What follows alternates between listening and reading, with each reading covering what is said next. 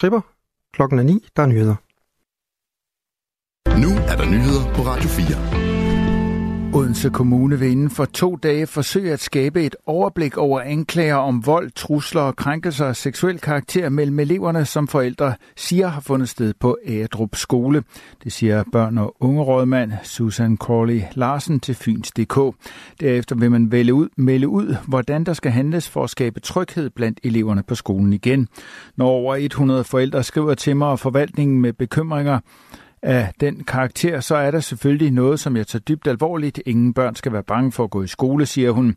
Forældrene skriver skriver i et brev, at Agerdrup skole har været en tryg skole tidligere, men normalen har flyttet sig markant. I brevet skrives det desuden, at uhensigtsmæssig grænseoverskridende adfærd fylder meget i hverdagen og udfordrer undervisningen samt læringen. Susanne Crawley Larsen vil ikke udelukke, at der kan være sendt noget til hende, som handler om de beskrevne problemer på Agerdrup skole.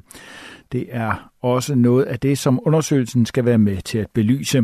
Hun forklarer dog, at hun ikke på noget tidspunkt har haft et indtryk af, at der har været så store problemer på skolen. Børne- og undervisningsminister Mathias Tesfaye siger i et skriftligt svar, at det er vigtigt for ham, at der skal være plads til alle børn i folkeskolen, men at der ikke skal være plads til al opførsel. Og vold og stoffer hører på ingen måde hjemme på en skole. Det skal mødes med sanktioner. Ministeren gør det dog klart, at han ikke kender den konkrete sag, og at han heller ikke har fået læst brevet fra forældrene. Onsdag kommer et ekspertudvalg med længe ventede anbefalinger til, hvordan den omdiskuterede CO2-afgift på landbruget kan se ud.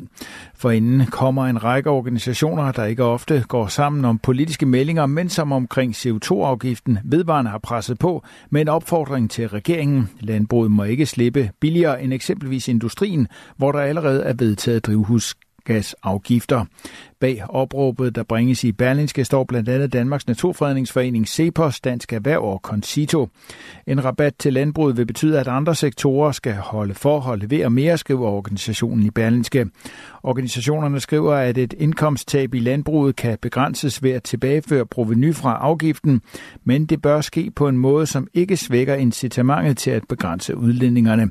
Maria Rømert Gerding, der er præsident i Danmarks Naturfredningsforening, uddyber i en pressemeddelelse. Politisk skal det være slut med at favorisere landbruget. Vi skal have en høj drivhusafgift, der ikke er lagt an på specifikke teknologier og som ligestiller landbruget med resten af samfundet, siger hun.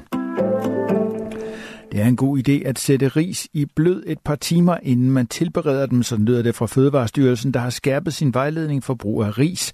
Det sker på baggrund af en opdateret risikovurdering fra den europæiske fødevaresikkerhedsautoritet. EFSA. Det viser, at risikoen for at udvikle kræft på grund af uorganisk arsen er større end hidtil antaget. Uorganisk arsen er et naturligt forekommende stof, der findes i blandt andet ris, tang og drikkevand. Det kan være kræftfremkaldende, hvis man indtager det i store mængder, forklarer Henrik Nielsen, der er chef for kemi og fødevarekvalitet i Fødevarestyrelsen. Risikovurderingen viser, at der er en kræftrisiko forbundet med et, øh, et stort indtag af arsen. Jo mere man anstrækker sig for at øh, få få risen øh, blødt op, kan man sige, øh, jo, jo, jo mere sikker er man på, at det ikke indeholder øh, høje mængder arsen. Øh, så det er det, vores anbefaling går på. Uorganisk arsen findes naturligt i blandt andet jord og vand. Det finder vej til risplanterne, uanset om de er dyrket økologisk eller konventionelt. Seniorrådgiver Max Hansen fra DTU Fødevareinstituttet har også nærlæst risikovurdering fra EFSA. Det ser ud til, at ris er lidt farligere, end vi troede, baseret på den tidligere vurdering vi kan tåle lidt mindre, end, øh, end vi troede, vi, øh, vi kunne før. Hvis man ikke har tid til at lægge ris i blød et par timer inden brug, kan man ifølge seniorrådgiveren overhælde risene med kogende vand og derved nøjes med at i blød sætte dem i 15-30 minutter. Alternativt kan man koge risene i ekstra vand og hælde det overskydende vand fra efter kogning. Max Hansen understreger dog, at man ikke helt skal afholde sig fra at spise ris. Man skal ikke være bange for at spise ris. Men hvis man spiser ris, og specielt hvis man spiser mange ris, vil det være en god idé at sætte dem i blød øh, i et par timer eller deromkring. Og hvis man har lidt travlt, jamen, så kan man sætte dem i blød i varmt vand. Man kan også koge risene i overskydende vand og hælde det øh, overskydende vand fra. Øh, det er de muligheder, man, kan, man har. Men der er ikke nogen grund til at være bange for at spise ris. I aften og nat mest skyde med lidt regn hister her. Nattetemperatur ned mellem 2 og 5 grader. I morgen tirsdag mest skyde og stedvis diset eller tåget med mulighed for lidt regn eller finregn. Temperaturer op mellem 5 og 10 grader. Det var nyhederne på Radio 4 i studiet Thomas Sand.